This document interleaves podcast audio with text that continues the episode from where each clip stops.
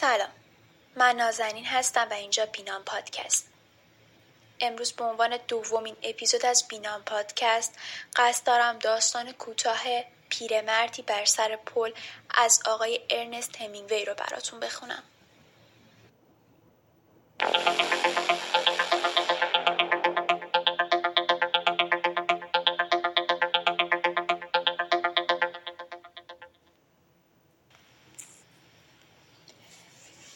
پیرمردی با یک عینک دورفلزی و لباسی خاکالوده کنار جاده نشسته بود. بر روی رودخانه یک پل چوبی کشیده شده بود که گاریها، کامیونها، مردها، زنها و بچه ها از آن عبور می کردند و به آن سوی رودخانه می رفتند. گاریها که با قاطر کشیده می به سختی از شیب ساحل بالا می رفتند. سربازها پره چرخها را می گرفتند و آنها را رو به جلو هل می دادند. کامیونها به سختی رو به بالا می رفتند و همه پل را پشت سر میگذاشتند روستاییان در خاکی که تا قوزکهایشان می رسید به سنگینی قدم بر می داشتند. اما پیرمرد همانجا بی حرکت نشسته بود. آنقدر خسته بود که نمی توانست قدم از قدم بردارد. من مأموریت داشتم که از پل عبور کنم. دهانه آن سوی پل را بررسی کنم و ببینم که دشمن تا کجا پیشروی کرده است. کارم که تمام شد از روی پل برگشتم. حالا دیگر گاری ها انقدر زیاد نبودند و چندتا یادم مانده بودند که بیاد پیاده میگذشتند. اما پیرمرد هنوز آنجا بود. پرسیدم اهل کجایید؟ گفت سن کارلوس. و لبخند زد. شهر آب و اجدادیش بود و از همین رو یاد آنجا شادمانش کرد. و لبخند زد و سپس گفت از حیوانات نگهداری می‌کردم. من که درست سر در نیاورده بودم گفتم که اینطور. گفت بله می‌دانید من ماندم تا از حیوانات نگهداری کنم.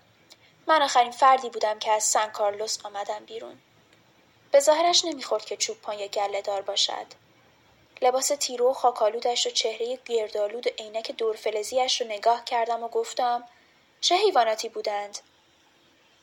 سرش را با ناامیدی تکان داد و گفت همه جور حیواناتی بود اما مجبور شدم ترکشان کنم.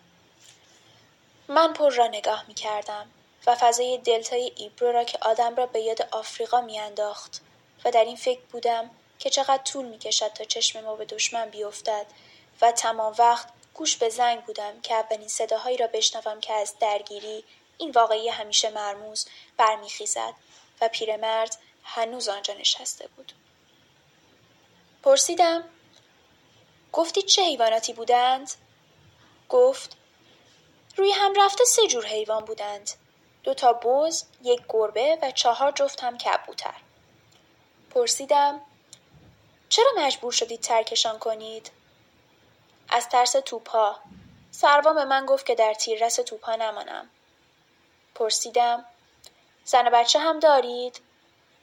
و انتهای پر را نگاه کردم که چند تا گاری با عجله شیب ساحل پایین می‌رفتند.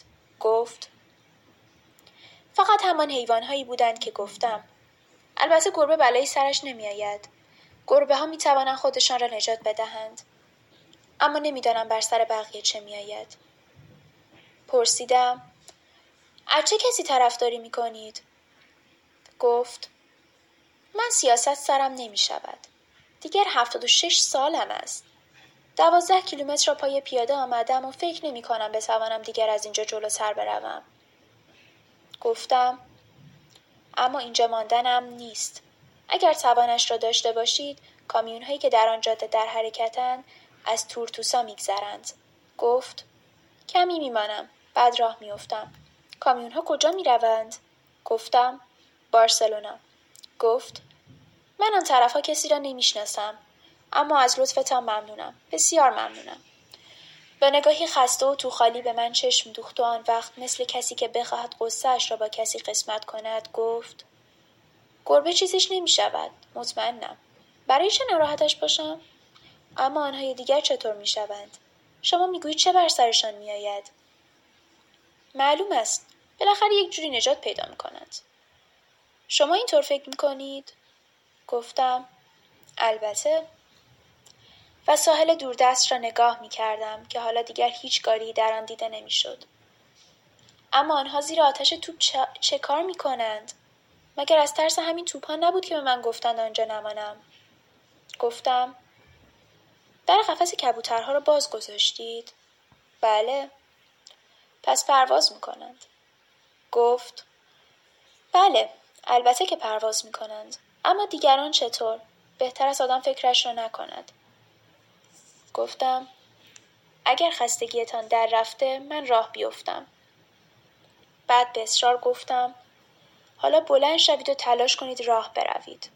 گفت ممنونم. و بلند شد. تلو تلو خورد. کمی به عقب کشیده شد و دوباره در خاک نشست. سرسری گفت من فقط از حیوانات نگهداری می کردم. اما دیگر روی صحبتش با من نبود و باز تکرار کرد من فقط از حیوانات نگهداری می کردم.